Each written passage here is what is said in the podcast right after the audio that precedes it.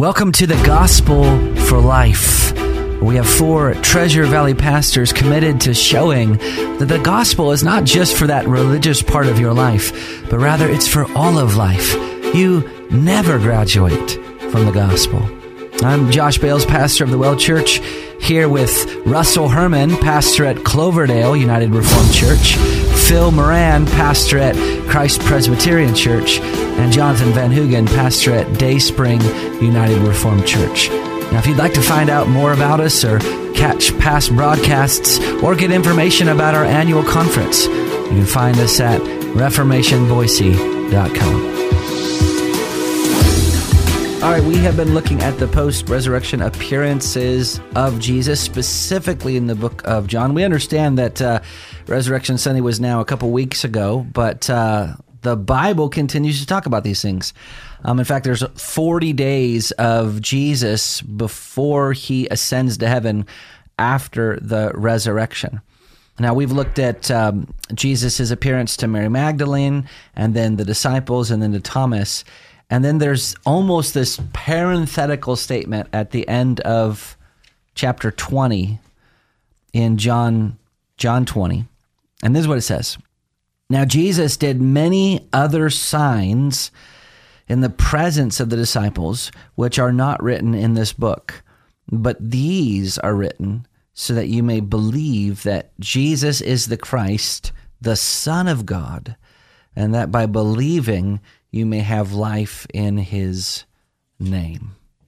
Now it's interesting because that's sandwiched right in between these resurrection appearances, but this essentially gives us the state the the purpose statement of the whole gospel. Do you guys think that's overstatement? Mm-hmm. No, I, I, don't think that is that is at all. John is telling us why he wrote his book. These things are written that you may believe that Jesus is the Christ, the Son of God, and believing have life in his name. That's that's his statement of, of purpose. He saved it for the end uh, rather than at the beginning.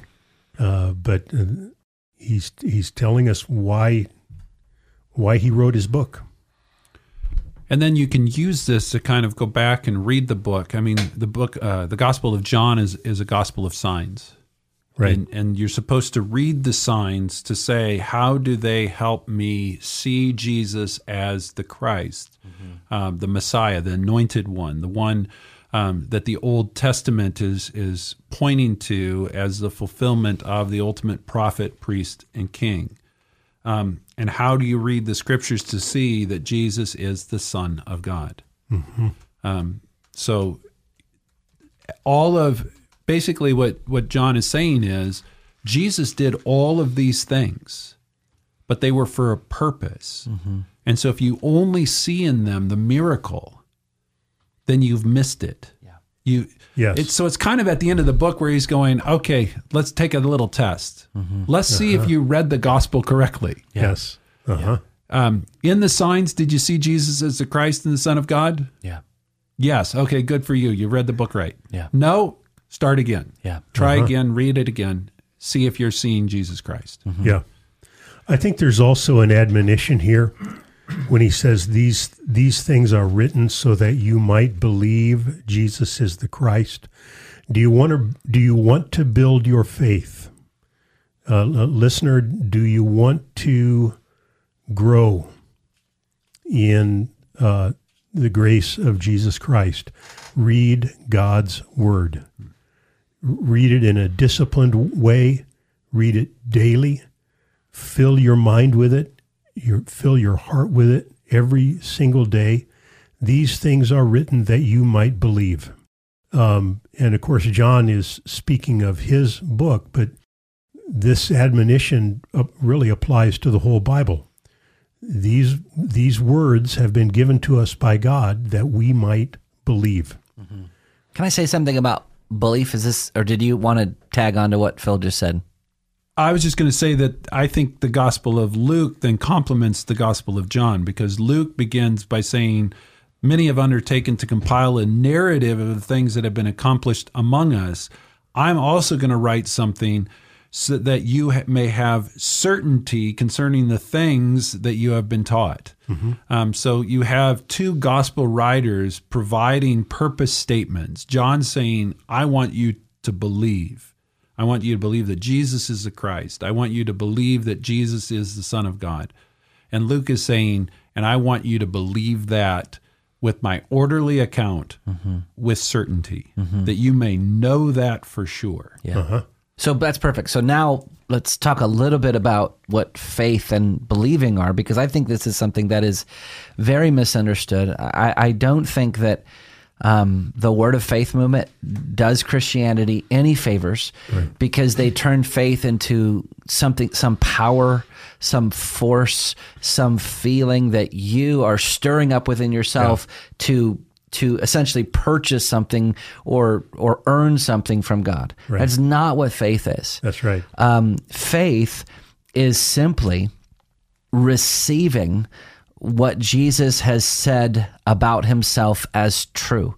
It's essentially holding your empty hand open and saying, Fill me now in the way that you say that you're going to fill me. And I know all that language might not be helpful, but here's the thing.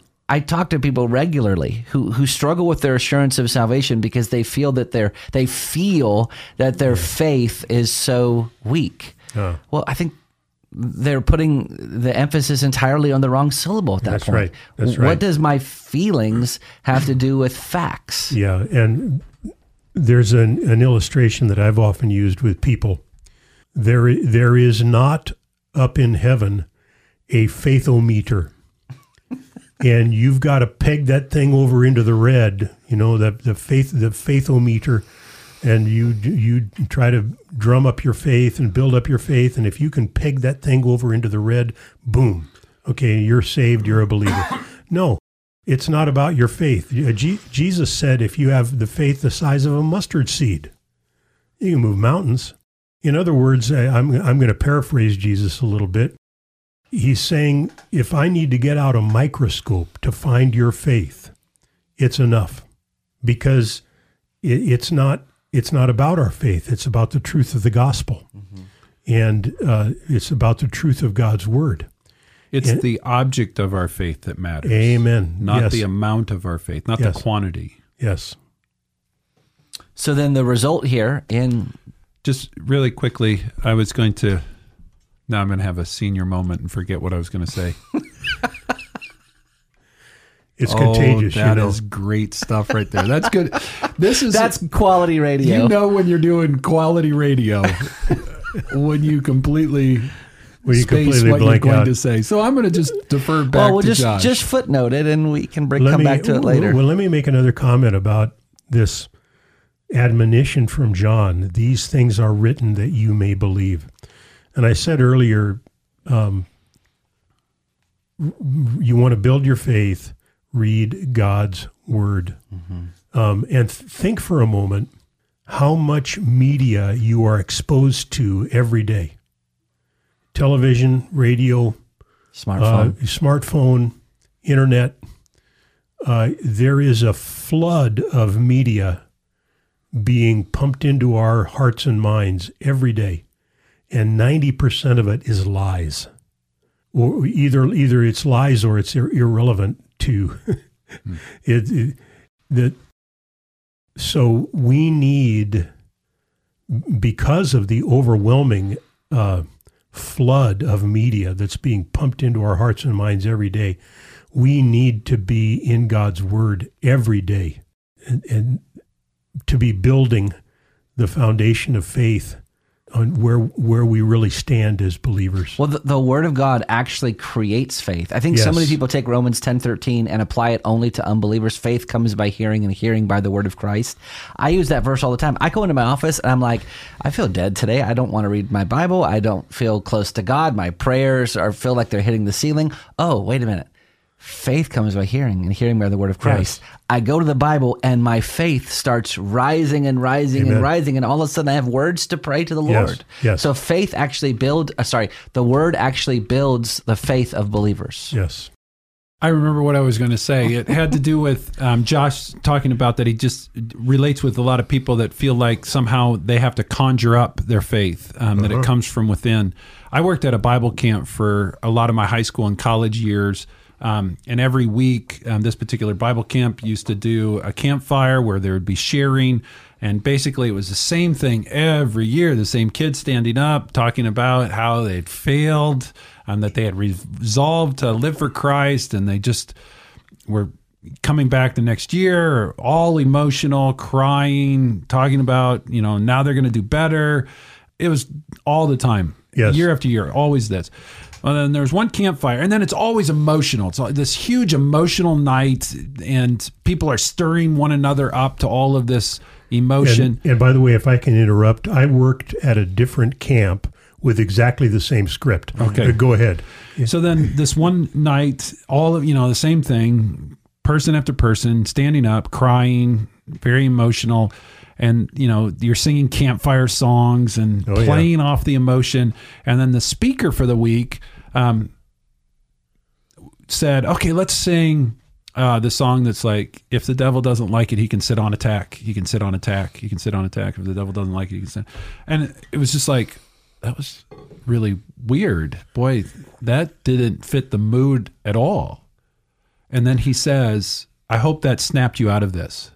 Uh, Because if you're going to conjure up faith from within and you're going to try to live off emotion, it's going to be gone just as quickly as inserting that song destroyed the mood that was going on here. yeah. Good for him. And that stuck with me Yeah. of okay that's that is how often we try to live Uh-huh. based upon our own emotion our own feelings our own sense of how do i conjure up belief from within Yeah. and it, it's just not going to work it's not going to last even as a pastor on Sunday morning, uh, I'm looking at the words that we're singing. Fantastic words. And this is what always happens. Oh, my heart doesn't feel these things. And then I, I feel discouraged because I'm not feeling these truths and I'm the pastor and I should feel these truths about God. And then I, it's like invariably I snap out of it. I'm like, what the heck do my feelings have to do with anything? Yes. I'm going to sing these words because these are true and Jesus is worthy and, and, and deserves glory and honor. And I start singing them. And then guess what happens? I believe them and then the joy follows. Sure. But I'm trying to get the caboose in front of the engine. Yes. The caboose is feelings and the engine is facts. I'm I'm going to just uh, I'm I, I was going to say devil's advocate, but it's it's not the devil's advocate. Um, it's just kind of the other side of the, of this coin. At the same time, at the at the same time, don't don't build your faith on emotion, but at the same time, don't be afraid of emotion. Mm-hmm. God made our emotions, mm-hmm. and you think about it for just a moment. The most important decisions we make in our lives are emotional decisions. When I decided to ask Charlotte to marry me, wow, that, that wasn't emotionless. I was overcome with emotion. Uh, if all of if all of our decisions were uh, uh, if all of our decisions were cold and rational, nobody would ever have children, ever. So God uses our emotions, uh, and uh, just just don't just don't uh, make them the uh, don't get the cart before the horse. The, the emotion follows truth. and and i would just say what josh has said don't don't wait for emotions to to come back to the truths and don't uh, wait for emotions to come back to to the word. Um, use the word use the truths and reality of who christ is to draw out um, the response the emotional response. And it could be that the emotional response really lack or it tarries. It, it doesn't always follow immediately. Um, and, and that's okay. You've been listening to the Gospel for Life. We'll see you next time.